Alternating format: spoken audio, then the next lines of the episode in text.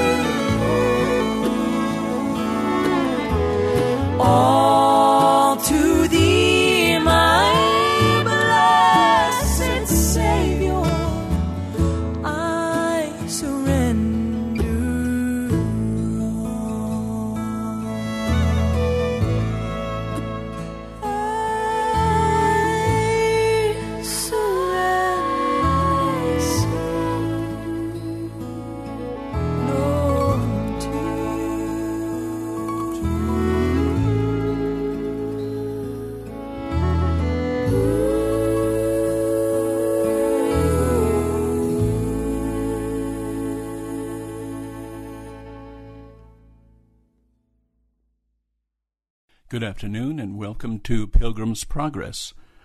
As you've guessed, this isn't the voice of Ray Greenley. This is Jim Kerwin filling in for Ray, who is a bit preoccupied today with events coming up in the weekend. He's asked me to fill in for him today, and um, looks like we'll be here on Monday and uh, Tuesday as well. I'm just looking to my wife for confirmation. She's here with me in the studio audience. Hi, Denise.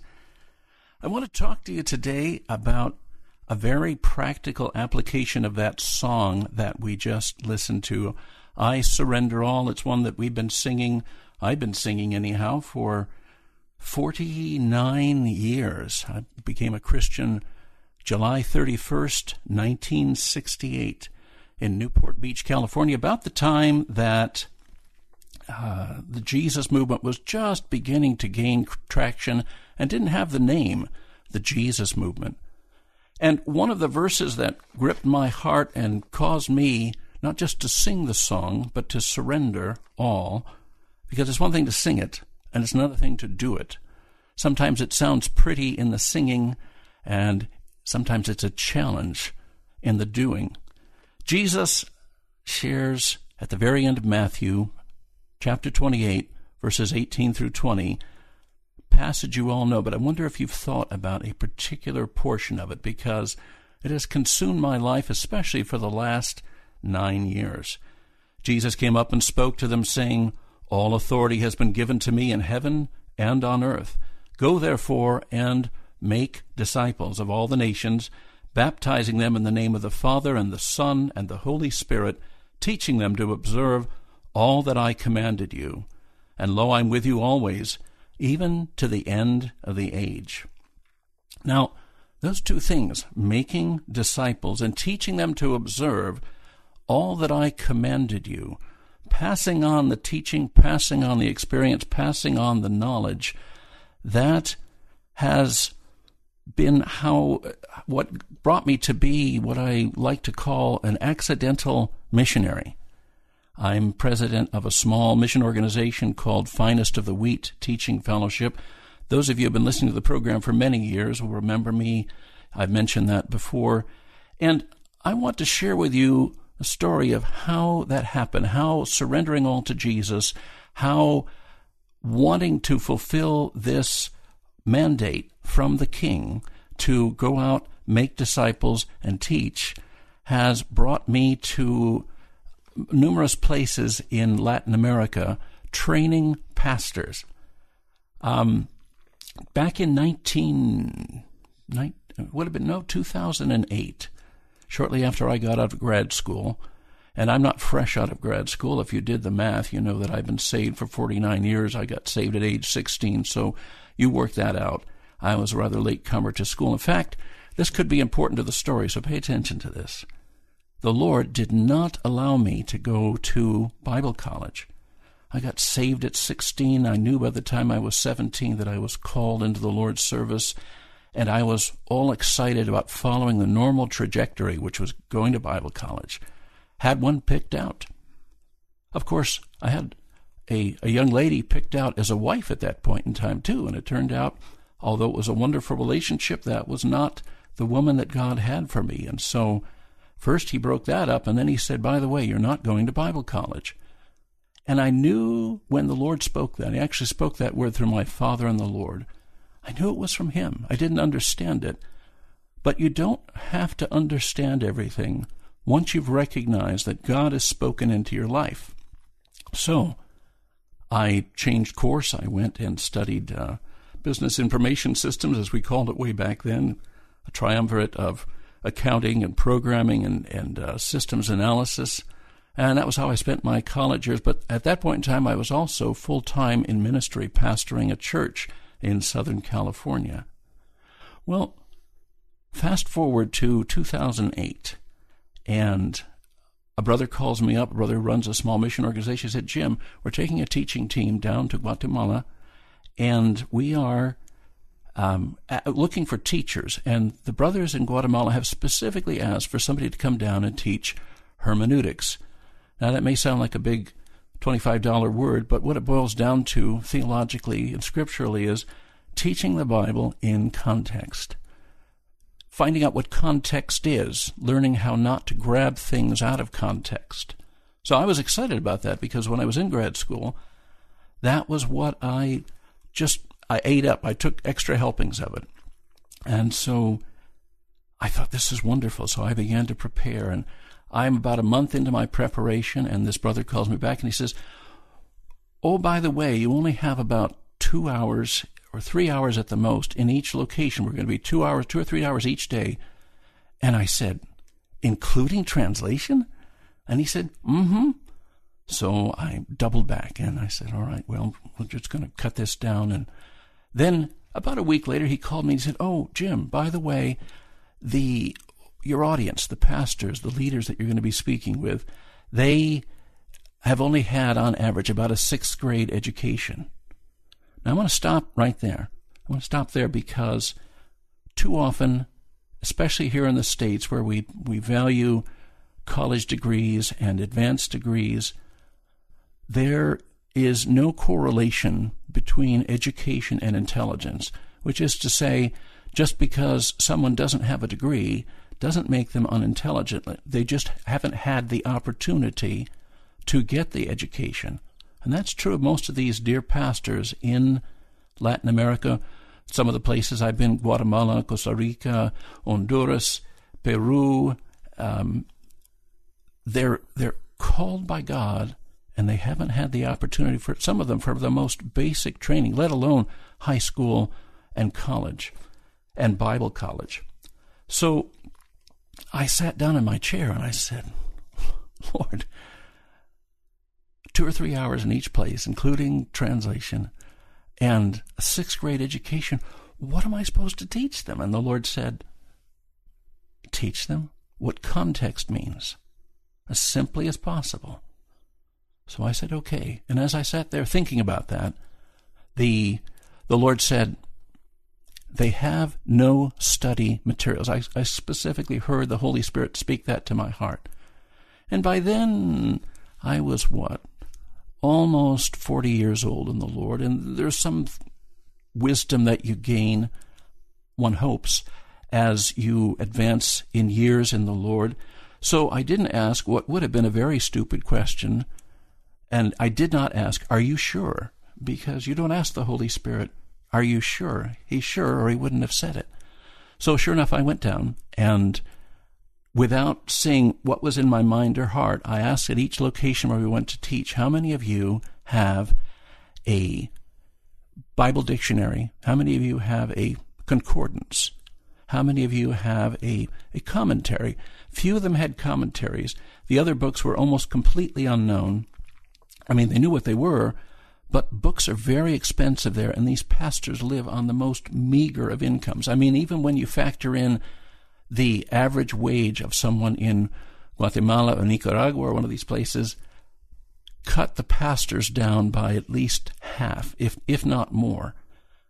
Uh, some of them are, are bivocational. Some of them pastor two, three, four churches. There is just not enough money to go around even if the churches tithe, and many of the churches haven't learned how to do that. So I brought this burden back and I shared it with our small fellowship, and I said, I'm down here teaching these guys, they're eating it up. They they love God's word and they don't have any way to study it. Now, I shared that with a pastor who was on one of my trips once, and uh, that is an American pastor, and he said, Well, then they just need to uh, get some apps or go to certain websites to get this information. And maybe you thought that too. Well, the thing is, most of these fellows, if they have anything, they have a phone. That's it. And it's not a phone where they get a monthly plan. They have to go recharge this thing at 100 minutes a pop or 250 minutes a pop. And that includes their data and everything else. And you can thumb that little keyboard as much as you want, but it's not very useful for in depth Bible research. They need something that is solid, that they can have in their hands, that they can pull down off the shelf, that they can use when the power goes out. Because Lord knows, I've been in many presentations where just as we're getting to a highlight, the power goes out for the area because everything is overheated. So, all right, I come back, share this burden. God miraculously provides the money for 30 pastors to receive these three books a concordance, a dictionary, and a, uh, a commentary. They're sent ahead before I go the next year. And then I spent my second session with them, that is the second year, just teaching them how to use these tools, especially, especially the concordance, how to do a word study. Now, to you, that may be old hat, especially if you've been in ministry for a while or you've been teaching Sunday school or any kind of activity that requires you to share with people something out of God's Word. For them, this was all brand new and amazing. So I, would go back then in following years, following up with more of, I'm speaking specifically of Guatemala at this point in time, teaching them more about hermeneutics. And part of hermeneutics from the, from the get go, and this may be a challenge to some of you, but hear me out. Part of hermeneutics is I said to them now, as pastors, as preachers, as teachers, as evangelism, evangelists, as church planters, you are supposed to preach the whole counsel of God. Question How can you preach and teach the whole counsel of God if you don't know the whole counsel of God? And how can you know the whole counsel of God if you don't read the whole counsel of God? So I challenged them that first year and that second year. I said, if we're talking about context, the context that's most important is the context of the entire Bible. I challenge you to read it cover to cover. Now, let me go back to grad school real quick because there's a story. I don't know if you'll find it interesting, sad, or tragic, but I will share it with you anyhow. Last summer class I had, it was one of those ones, maybe you, having been in school, you appreciate this. Nobody wanted to be in the classroom. The students didn't want to be there really. The professor didn't want to be there really. Beautiful July days. And so the professor said, All right, this is a practical theology class. So here's what you're going to do you are going to give me a project. You're going to detail it. You're going to tell me what the goal is, how it's going to affect your ministry, aid it in some way. If I think it's good, I'm going to sign off on the project. And then if you do it, I'll give you an A. So I thought, all right, I prayed about it, and my project required me to call uh, three dozen pastors and talk to them about this particular project I had in mind and get some feedback. But I don't like to cold call. You probably don't either. I don't like to just call up someone I don't know and try to start a conversation. So I thought, how am I going to do this? So I put down a list of questions, and one of the questions was, Pastor, in your just just your gut level feeling, this doesn't have to be scientific. Your gut level response. How many of your people read through the Bible cover to cover regularly? And we'll we'll be liberal about regularly and say once every two years. Do you know what the usual answer was that I got? Five percent. And the overall average turned out to be 10, but that's because there was a particular group of churches. They don't consider themselves a denomination, but you'd know them if I mentioned them. And the pastors there reported numbers between 20 and 30. And those six churches drag the average of everyone else up to 10. I called one church, tried to get through to the senior pastor several times, and finally they gave me the young adults pastor. And so I put the question to him. And I have to tell you, all these pastors I spoke with were really honest. They didn't try to sugarcoat it. They didn't try to uh, make it sound better than it was. They didn't give any excuses. This young adults pastor said to me, "Well, you know, if I if I gave you the stats from my own people, that is, college and career and young adults up to about thirty, the percentage would be zero. He said, if I include the seniors, the seniors would probably bring us up to five, maybe maybe eight or nine percent on average for the whole church.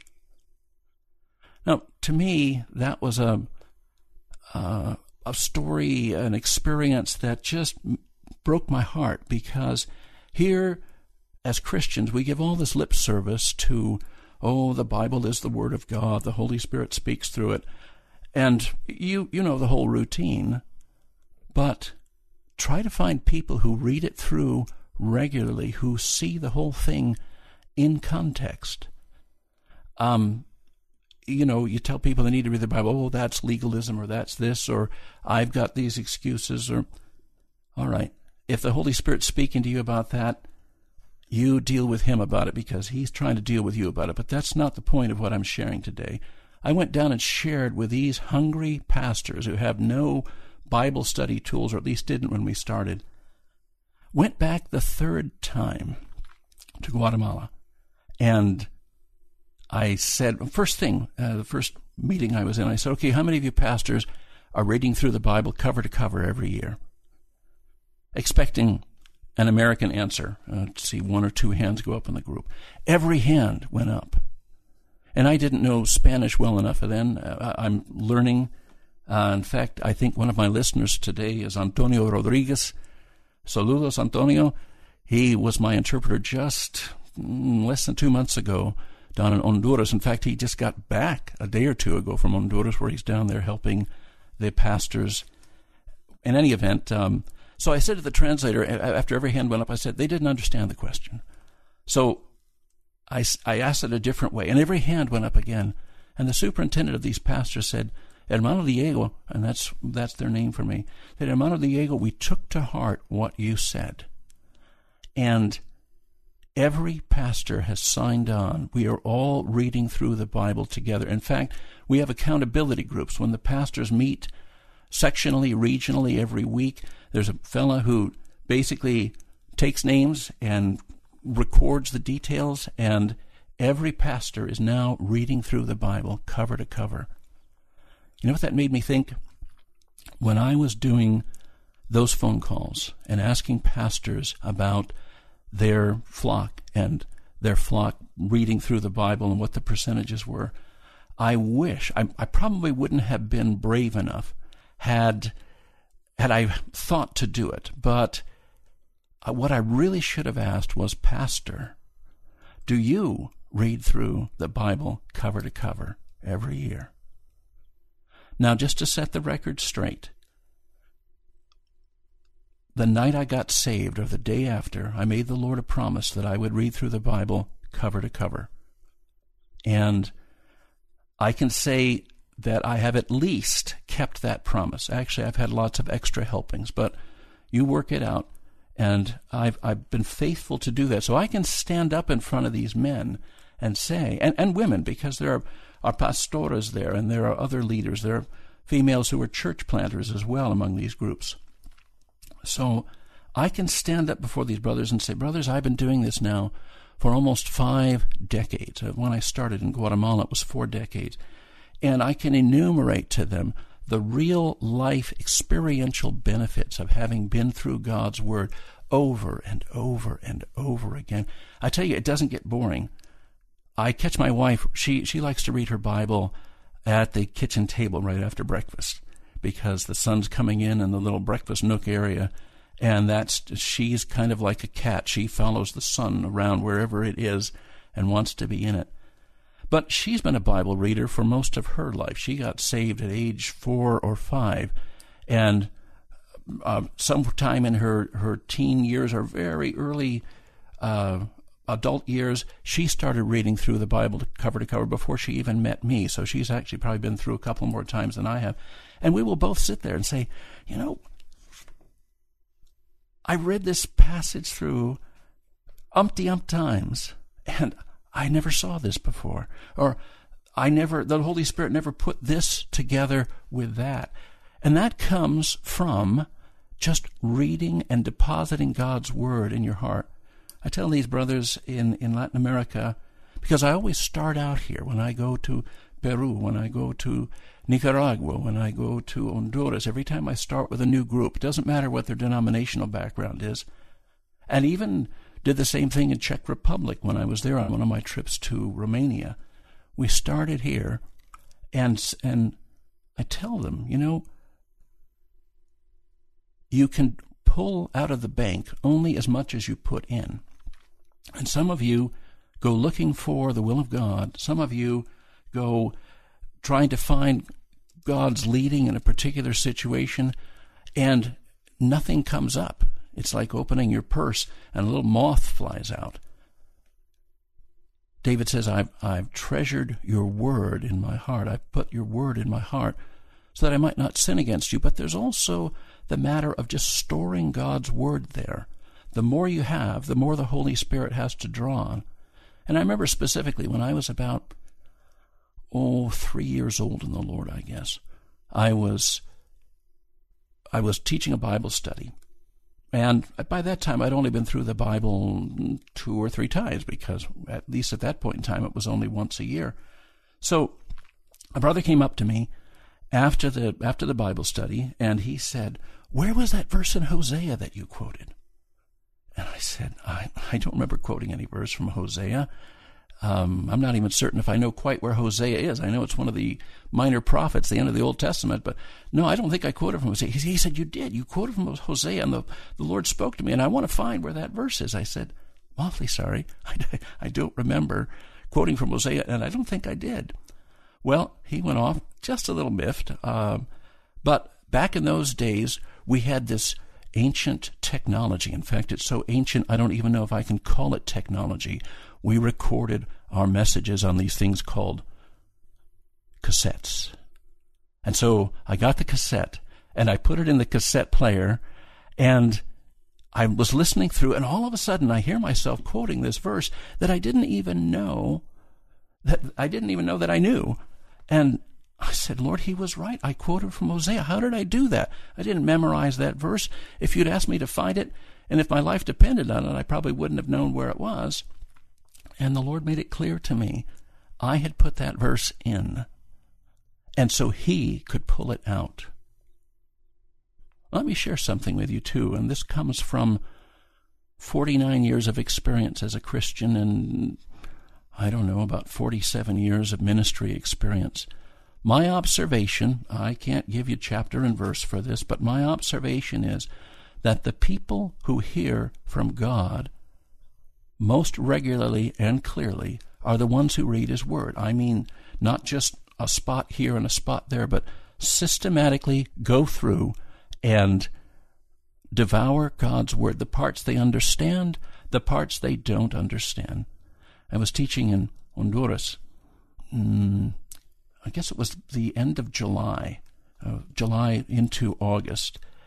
And a sister, she she raised her hand and she said in Spanish, you know, I tried to read through the uh, the Old Testament, and there was just so much that I didn't understand that I just quit.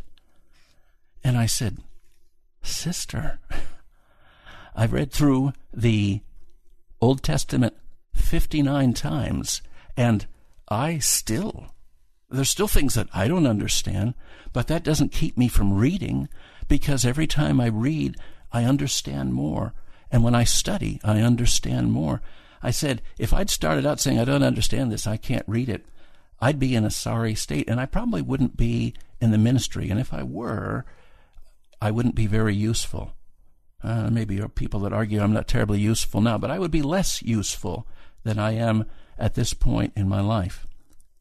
All right, so these people began to put God's word in their heart. Now, they had a training program going on where they taught these pastors some of the basics. They have a, a 30 module course called Cursum, and that's an acronym in Spanish. When you translate it, it means uh, courses for ministerial improvement.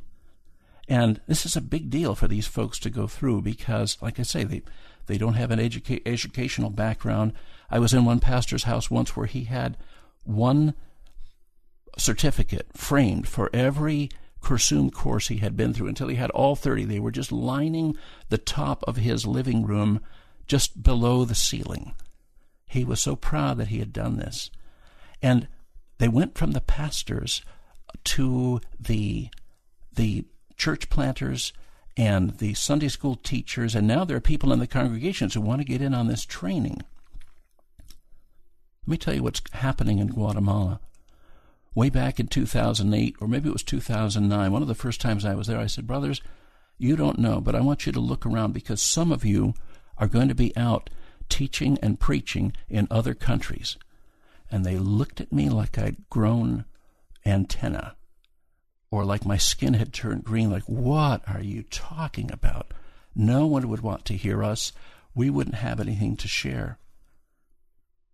a few years back, Guatemala began to send teams of teachers, first to El Salvador, where they planted some churches, and then they began to get invitations to countries like Honduras and to Peru to come and teach these same things. And there are two brothers. When I go to Nicaragua, there's a town called Quilali. I'll come back to mentioning that again here in a little bit.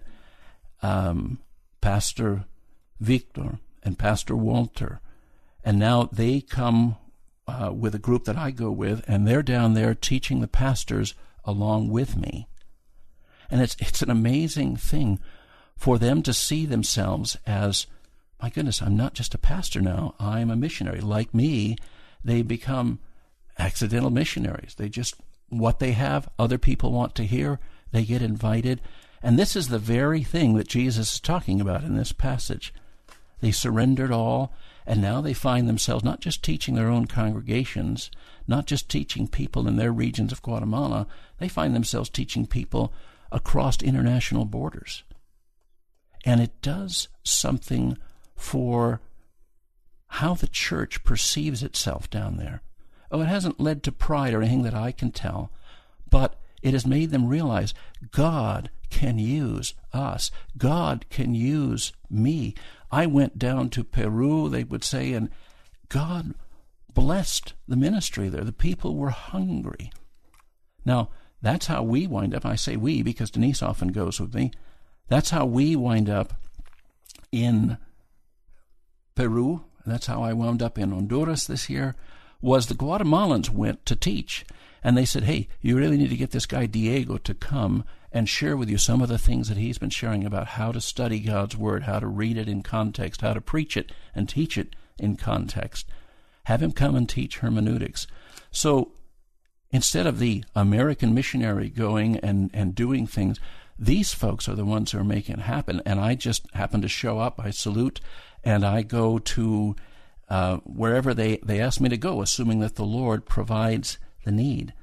So it's been an amazing thing to watch them as they have grown in their ministry, as they've grown in God's word, as they've as they've consumed it and done so faithfully. Most of them have been doing it now, let's see, 2008, 2009, 2010. All right, they've probably been through at least seven times now. Oh, it gets better. I think about my fifth year. In the third year, all the pastors were doing it. The fourth year, all of the leaders were doing it. The, the fifth year, there were other people in the churches who were doing it. And then the next year I went and I said, How many of you are reading through the Bible cover to cover every year? And not a hand went up. And I thought, oh, Lord. And the superintendent said, no, no, wait. We've changed. Now we all read through the entire Bible cover to cover every six months. And then we, for the other six months together, we study a particular book of the Bible or we study a particular subject in depth. Wow. How many American Christians do you know that would have that kind of commitment and dedication to be reading through God's Word in six months' time and then giving themselves to study. And these are busy fellows, many of them because of their poverty, the poverty of the churches they're in. I know a fellow, Denise and I visited his. Uh, his new little church plant, which is hardly more than a few telephone poles stuck in the ground with a, a metal roof and a about a, a yard high uh, pieces of galvanized metal that sort of define the the shape of the church building. It's all on dirt. This fellow works in the sugarcane fields, and it's a hard work, a hard labor, hot sun. In fact, they go 24 7 during the season, and they don't even have church on Sunday mornings. Many of the churches, they have to wait till the evening to have church because everybody, all the church members, in order to make enough money to survive, they're out there in the sugarcane fields. So these are the kinds of fellows and gals who are finding time to read through God's Word every year, cover to cover. These are the sorts of people that are now reading through it every six months. So any excuse that I would have, and I would think, I mean, I don't know you, but any excuse that you would have is probably pretty thin and pale and weak and sickly and languid compared to what they find themselves in. There is such a joy in A, reading God's Word, and B, encouraging people to do it and seeing them do it and the results that have come. These folks are confident in their outreach. They're confident in their teaching. They're confident when they go overseas. In fact, the only part that they hadn't gotten down so far when I was down there teaching pastors with Denise in May, it was in May, right? That uh, uh, there were five men ready to go to Honduras. And I said, Well, have you sent them off? You know, it just had a formal sending. And they looked at me like, Oh, we're supposed to do that? Yes, you're supposed to do that because it's you, all of you brothers together who are sending these men. They're representing your, your denomination, your group on the foreign field. And so we gathered round them, we laid hands for them, on them, everybody prayed for them. And then we happened to be in one brother's church that next night, or maybe it was the same night. And I said to the church, I said, Your pastor is going to Honduras to teach. He's going as a missionary. Let's send him out. And the people sort of sat up and said, Oh, yes, that would be a good idea. Here. And so there were probably, what, two dozen people who came from just, just to pray for their pastor and to pray for the pastora because she was staying behind. She'd be the one who'd be doing the preaching and teaching, praying over their family as they went. This is so new to them that, and so wonderful that they hadn't even thought about it. But I'll bet you now, every time those brothers go, there's going to be prayer groups that are going to be praying for them constantly laying hands on them when they go and going out. This is how it's supposed to work. So you say, well, that's not much of a ministry. You go out and you tell people, uh, read the Bible through cover to cover. I agree, it sounds pretty simplistic, and it's not quite that simplistic because we do get into in depth study on, on hermeneutics and books and certain topics. But you know, all of those studies are just about, not quite, but just about worthless, relatively speaking, if you're trying to teach people who don't have a background in God's Word. If they're not, if they don't at least have a passing familiarity with what they read in Genesis through Revelation, and if they're not trying to gain more. I have been preaching, mostly teaching because I'm a teacher, since I got saved just about, well, actually, I started my first Bible study within, within weeks of the time I got saved in 1968. I would hate to hear a recording of those sessions simply because I probably didn't know anything. Because I didn't come from a Bible reading background. I went to liberal, non evangelical churches that the Bible was just sort of up there on the altar and the pastor might preach from it or, or at least grab a verse and he might not. It wasn't terribly important. It was kind of a showpiece, and that was it. So my ignorance of the Bible was probably rather astounding. In fact, from heaven's viewpoint, despite the number of times I've read it through, my ignorance may still be rather astounding from a heavenly viewpoint. But you know, we tend to put people up on pedestals. We, um, it's kind of like a uh, a kid going to nursery school, I guess we call it preschool now. I have to get with the program. You can tell how old I am by the terminology I use. It's sort of like a, a four year old in preschool looking at a first grader saying, Wow, they are so deep and wise, and they know math, and they can read their alphabet, and they can read words of four letters, or sometimes five letters, two syllables. Sometimes I think that the people that we hold up in, in high esteem and think them so great and wonderful are probably at that level, and the only reason they look as important or wise or knowledgeable as they as they do is because of our viewpoint. We're looking from the, the pre K four viewpoint at a first grader thinking, My, how wonderful. Well, all right. Whatever it is, we do the best. We we share what God has given us. And we ask Him to, to bless it.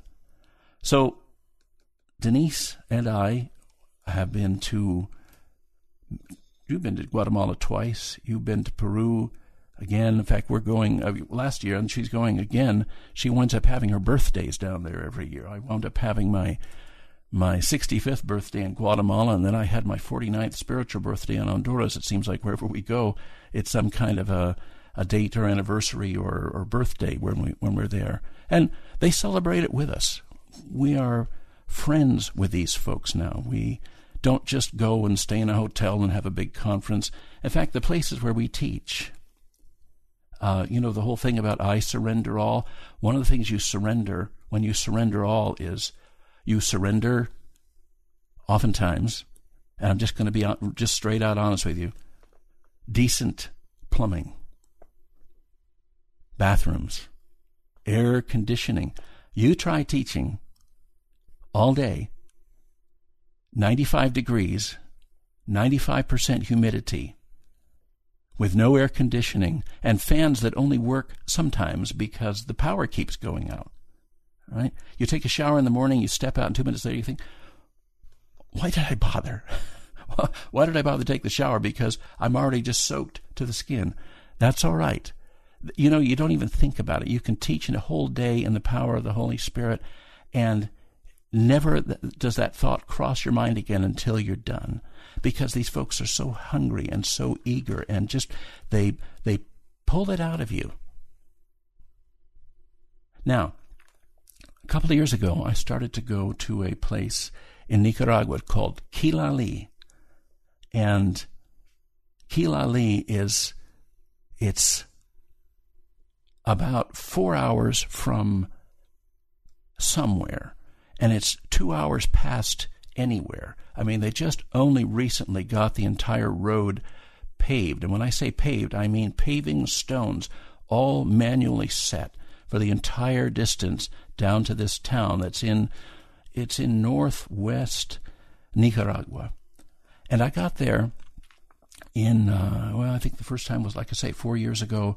Taught, started hermeneutics. That's what I've been teaching every time I go just tremendous hunger. Sometimes they'll have over a hundred pastors and pastoras and leaders there just drinking in everything you can give them. Just you hand them the, the sheaf of notes for the teaching, and it's like you've given them gold.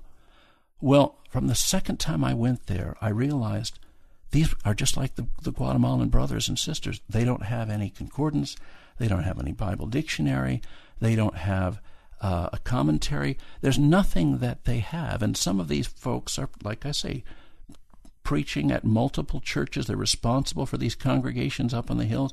They don't have any tools. It's like sending somebody out to mine and saying, the stuff is down there, go ahead and get it. And you give them a little uh, garden trowel and say, okay, go get that. Nothing to work with. So I've been praying. Finally, this this visit, the Lord allowed me to go to Nicaragua into Managua a little early. I made contact with the Bible Society of Nicaragua. I said, "Look, this is what we want to do for these men out in Quilali, and uh, what can you do for us?" And so they put together a package, and they said, "Well, look, we can give you a twenty percent discount, what comes to about oh, $105 US. Now, to show you that's a pretty decent price. Uh, about three weeks ago, before I was going to go out and minister at a, a church out near Charlottesville, Virginia, I thought, you know, it might help people to actually see these books, to see what I'm talking about. So I, I bought them off Amazon. I just bought the exact same ISBN numbers that I knew that the Bible Society was going to provide. And you know, Amazon actually charged me a dollar and a half more than the Bible Society in Nicaragua, in, in Managua, is going to charge us. So, uh, and, and we have prime shipping. So, I mean, you could say technically we paid for part of the shipping, but let's count that out. With the free shipping that Amazon Prime provides, it was still a dollar and a half more than it was through the Bible Society. So while I was down there, I thought, well, all right, I've got several hundred dollars set aside for this purpose. So I'm going to take these books and I'm going to uh, buy three sets basically because that's all I could afford. That's all the money we had in in the uh, account, and bought them and carried them with me with the team that went up to Quilali.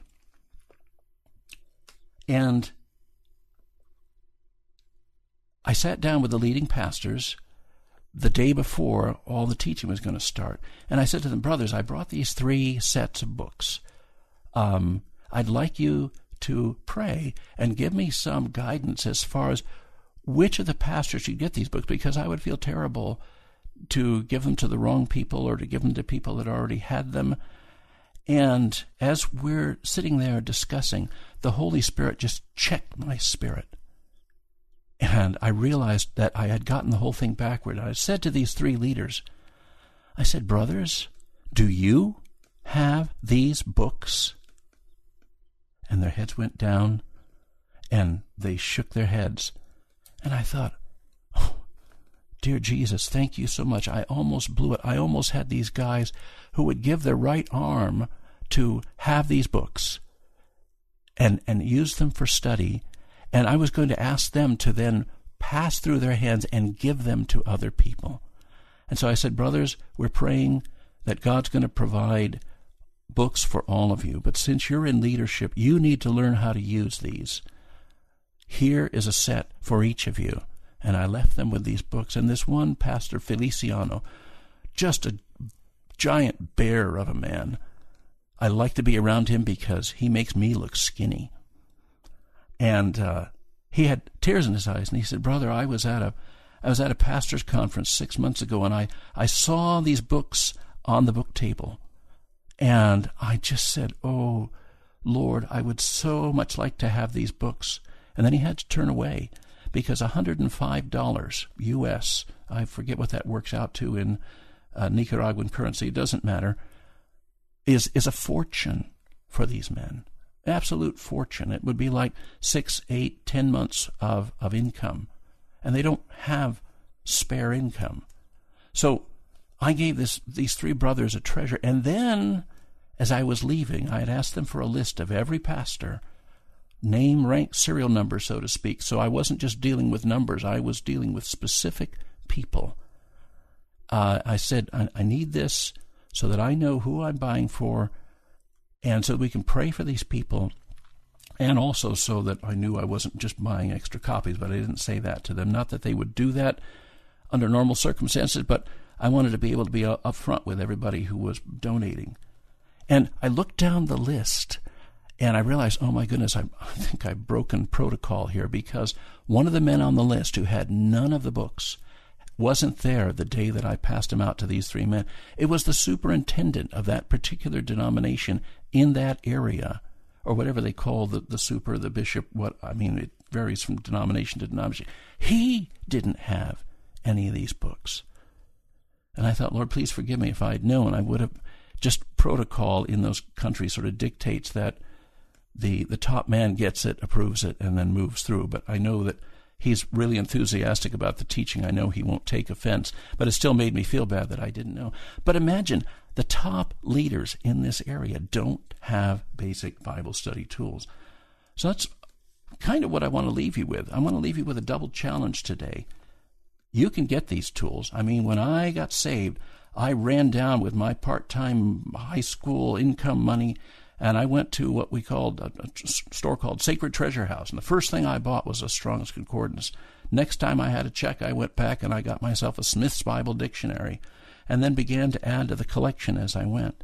So we started after I got back from Nicaragua something I call the Sacred Treasure House Initiative, and I've been basically buttonholing anybody I feel like the Holy Spirit has me buttonhole and say, look, these men are doing the will of God. These men are starting to get into their Bibles and really read them, but we're asking them to mine the truths of God's Word with a trowel.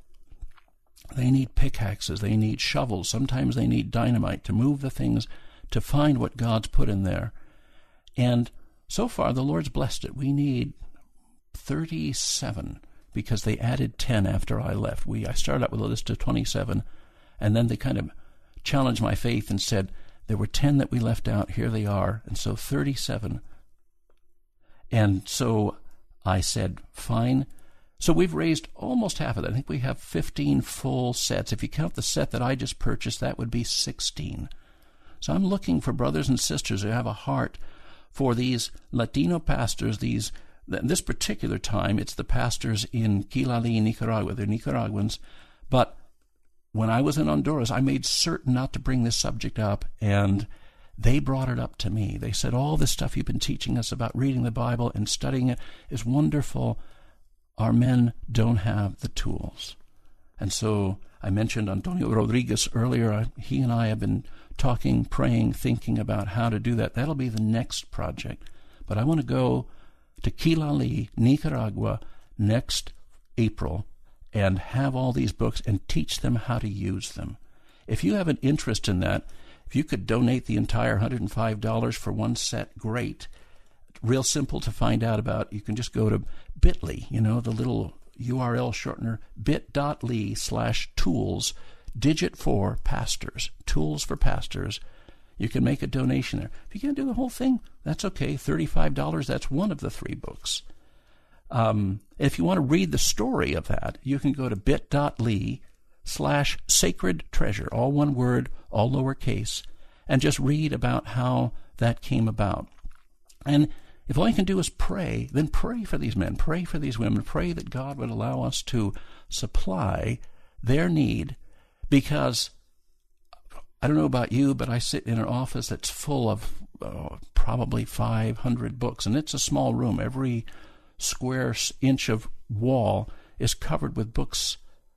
And it was in that room that the Holy Spirit said to me, They have no study materials. Now, we started off the hour with the song, I Surrender All. Part of surrender is what you do, part of surrender is where you go, part of surrender is what I do with what the Lord makes me the steward of. And maybe the Holy Spirit's kind of tugging on you and you're thinking about this, you pray about it. Never give if you don't have a clear witness from the Lord that's what you're supposed to do. I say the same thing basically to these folks when I challenge them on their Bible reading. If you're not clear that you're going to follow through on this, don't do it. I'd rather that you were honest and said, you know, I don't know if I can do that. I don't know if I can read all through the Bible. Okay, I understand that. That's an honest response. I can tell you this in Honduras, mm-hmm, I can tell you this that we had 84 people. No, I'm sorry, 81, 27, 54, 54. 81 people make that commitment to read through their Bibles. I want to bless these men and women. I want to help them in their Bible reading and Bible study. I want to give tools to the people who need the tools to pastor these people and to do the evangelism. Can we go ahead and pray? We're just about out of time here, but not out of time for the books and not out of time to bless these pastors and leaders in Latin America. Heavenly Father, thank you so much for this opportunity to share the work that you're doing in Latin America. Thank you so much for the blessing that these men and women have become as they've been reading through your word. I ask, Lord, that if all that comes out of today is that there's two dozen people in the listening audience have said, Lord, I've neglected your word, and I'm going to make this commitment that Jim has talked about. I'm going to start reading through the scriptures cover to cover every year. Lord, if, if that's all we get out of it, that's worth it. Thank you, Lord Jesus, and I ask your blessing on every listener. From falling and to present you blameless before the presence of his glory with great joy. With great joy. Now unto him who is able to keep you from falling and to present you blameless before the presence of